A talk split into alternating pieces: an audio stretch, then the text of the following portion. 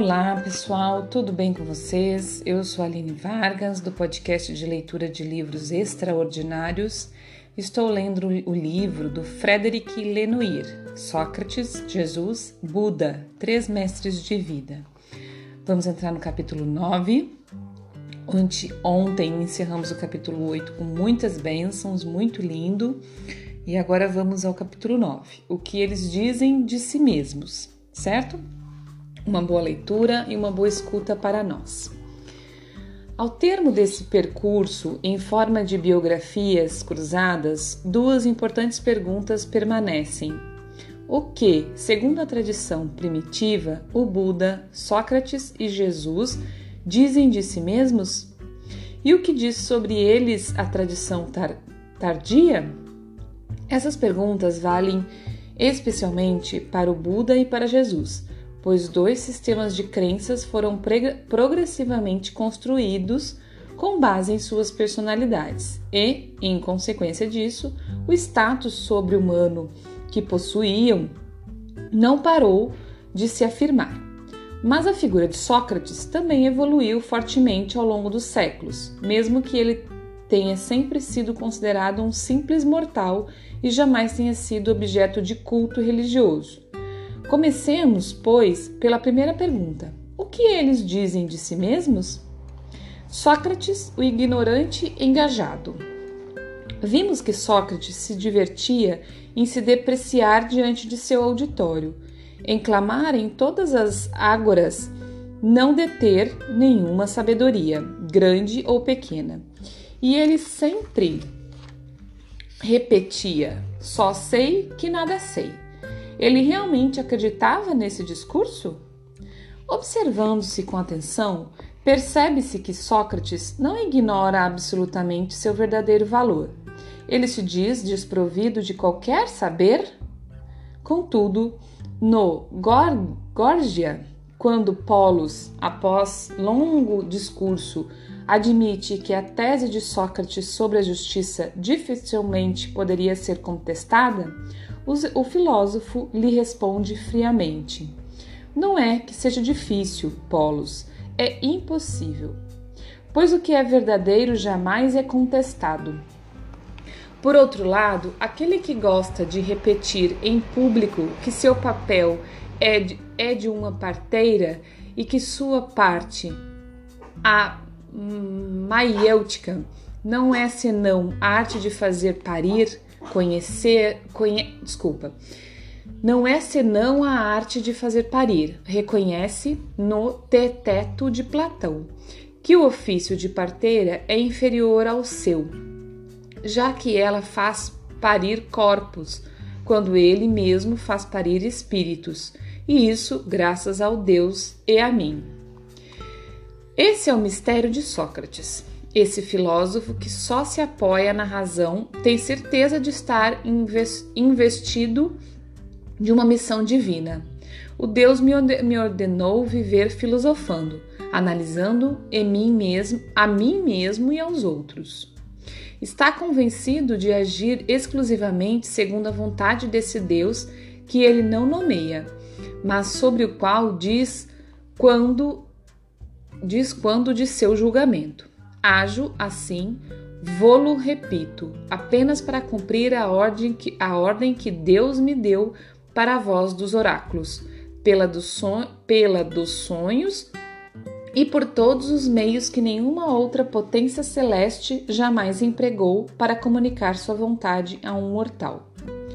Aliás, até mesmo o resultado de seu ensinamento depende dessa exclusiva vontade divina.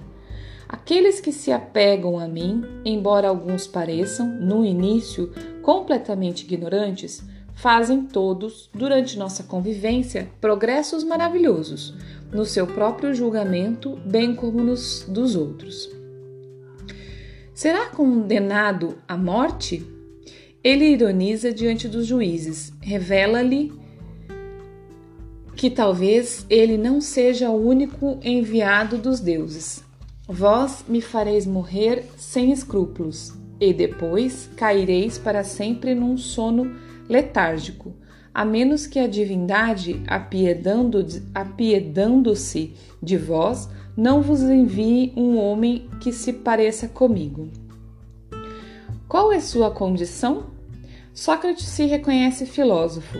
Enquanto eu respirar e tiver um pouco de força, não deixarei de me dedicar à filosofia. Sente mais escrúpulos em se declarar mestre. Jamais fui o mestre de quem quer que seja, mas se alguém, jovem ou velho, quis conversar comigo e ver como eu me desincubo de minha missão, a ninguém neguei essa satisfação. Certamente, ele se considera o intérprete do oráculo, cuja missão é fazer ver aos atenienses que eles não são sábios. Um intérprete simplesmente humano? Durante seu julgamento, ele declara: Há algo de mais humano do que eu ter descuidado durante anos dos meus próprios negócios para atender aos vossos, ensinando a cada um em particular como um pai ou um irmão mais velho poderia fazer, exortando-vos sem cessar a vós dedicar a virtude, exortando exortando-vos sem cessar a vós dedicar a virtude? Sócrates se apresenta, pois, como um simples mortal encarregado de uma missão pela divindade, e essa missão tem algo de sobre-humano. E, de qualquer modo, ele se per percebe primeiramente como um cidadão de Atenas, sem dúvida, até mesmo como o único verdadeiro cidadão de uma cidade da qual ele não consegue se afastar, mesmo que provisoriamente o único a se dedicar plenamente à cidade.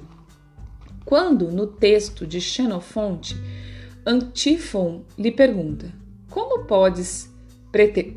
Desculpa. Como podes pretender ser o único ateniense a fazer política quando não és vivo, quando não és visto em assembleia alguma e não participas de nada? Ele responde magnifica, magnificamente formando homens capazes de conduzi-los. O ser humano despertado. Os textos do budismo antigo mostram que Siddhartha aparentemente não alimentou dúvida alguma sobre sua condição. Ele é um Buda, sucessor dos Budas que antecederam, predecessor dos Budas que os sucederão. sucederão. O Buda não é um deus, mas é superior aos deuses da medida, na medida em que alcançou o despertar e escapou do samsara, o que não é o caso dos deuses de panteão budista, do panteão budista. É verdade que estes que habitam um plano superior em relação à dimensão do mundo, graças a seus méritos acumulados, têm poderes superiores ao dos humanos. Em uma vida sem entraves, mas apenas um renascimento na condição humana lhes permitirá um dia ascender ao despertar, estado último da evolução espiritual dos seres. O que é um Buda? Essa palavra, que vem da raiz sânscrita, Bud, significa literalmente despertar ou quem despertou. Um Buda é, pois, uma pessoa que, ao termo, ao termo de suas sucessivas encarnações, alcançou a pura sabedoria, a Bodhi, a iluminação, a compreensão, o conhecimento profundo. Esse ser plenamente consciente conheceu, ao alcançar o despertar, sua natureza última, chamada de natureza do Buda ele se libertou do samsara e atingiu o nirvana, cuja única definição possível é o além do sofrimento, a, liberdade completa finalmente alcançada. Assim que ele experimentou essa profunda transformação interior, o Buda teve consciência de sua nova condição. Contudo, o despertado se recusa a ser considerado um ser sobrenatural e torna-se objeto de adoração. e tornar-se objeto de adoração. Ao longo de sua vida, ele repetirá que seu ensinamento se baseia em sua experiência. Assim que ele experimentou essa profunda transformação interior, o Buda teve consciência de sua nova condição. Contudo, o despertado se recusa a ser considerado um ser sobrenatural e torna-se objeto de, e tornar-se objeto de adoração. Pessoal, eu li de novo essa parte que eu tive que parar é, por causa de um barulho e acabou que eu, eu, eu perdi aqui onde eu estava, mas aí para não perder tudo eu li novamente. Ao longo de sua vida, ele repetirá que seus ensinamentos se baseiam em sua experiência, e somente esta lhe permitiu libertar-se do samsara. No grande discurso sobre a destruição da sede do desejo, ele insiste no fato de que a purificação por meio da meditação é a única capaz de dar nascimento em cada um a um novo ser. Em outras palavras, para que para que, por sua voz, seus discípulos conheçam o despertar, basta que sigam o caminho que, aliás, ele não inventou. É um caminho muito antigo que os seres humanos percorreram numa época distante. Ensinado por outros Budas, até que esses ensinamentos fossem esquecidos. Um caminho que não exige nenhuma intervenção sobrenatural Segundo os textos, o Buda recusava qualquer culto da personalidade.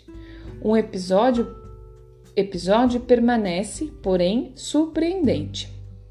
Nos dias que precederam seu primeiro sermão, diz a tradição Pali, antes mesmo que o Sangha se formasse, dois irmãos comerciantes de Rangon, Tapussa e Balika, Vêm a Buda sob, sob uma árvore e imediatamente se impressionam com o aspecto daquele sábio que, evidentemente, tinha atingido um estágio superior do conhecimento. Eles, eles conversam, eles conversam com ele e se tornam, segundo a tradição, seus dois primeiros discípulos leigos. Em seguida, antes de se, de se despedirem para prosseguir caminho, eles lhe perguntam: o Senhor poderia nos dar alguns fios de seus cabelos a fim de levarmos para casa algo de seu algo seu para venerar? Buda lhes dá oito fios. Essa relíquia se encontra atualmente no majestoso pagode Shudagon, em Rangon, Birmânia. Gigantesco complexo inteiramente recoberto com folhas de ouro, no qual o stupa principal, contendo esses oito fios de cabelo, é ensinado por uma é encimado por uma esfera de ouro incrustada com 4.355 diamantes e uma grande esmeralda de 75 quilates. Quando a situação política birmanesa ainda o permitia, os budistas do mundo inteiro e todas as escolas afluíam para venerar essas santas relíquias. Uma frase do Buda, valorizada pela tradição Theravada, é tão surpreendente quanto este episódio. Aquele que me vê, vê o Dharma. Aquele que vê o Dharma, me vê teria dito Buda num discurso reproduzido no Sam, Samyutta Nikaya, confundindo-se deste modo com o caminho. O despertado não sugere que possui dentro de si um elemento que o diferencia dos outros humanos, que lhe confere uma condição singular e universal? A questão continua sendo debatida no seio do budismo. Essa frase não deixa de lembrar a que Jesus pronuncia em resposta a Tomé, que lhe tinha perguntado: Como podemos conhecer o caminho? E Jesus responde: Eu sou o caminho, a verdade e a vida. Ninguém vem ao Pai a não ser por mim. Se me conhece, conheceis, também conheceis meu Pai. Desde agora o conheceis, pois o vistes. Então é isso, pessoal. Está tá escrito em João, capítulo 14, do versículo 6 ao 7. Já chegamos em 15 minutos, vou parar. E aí a próxima a gente começa nessa questão de o que, o que eles dizem de si mesmo de Jesus, tá? Na segunda-feira a gente vai ler essa parte referente a Jesus, tá bom? Por hoje é isso. Muito obrigada por chegar até aqui, por estar junto comigo. Um abençoado sábado e domingo para vocês, para quem acompanha junto e para quem vai escutar depois também. Um abençoado dia. Bom dia, boa tarde, boa noite. Um abraço.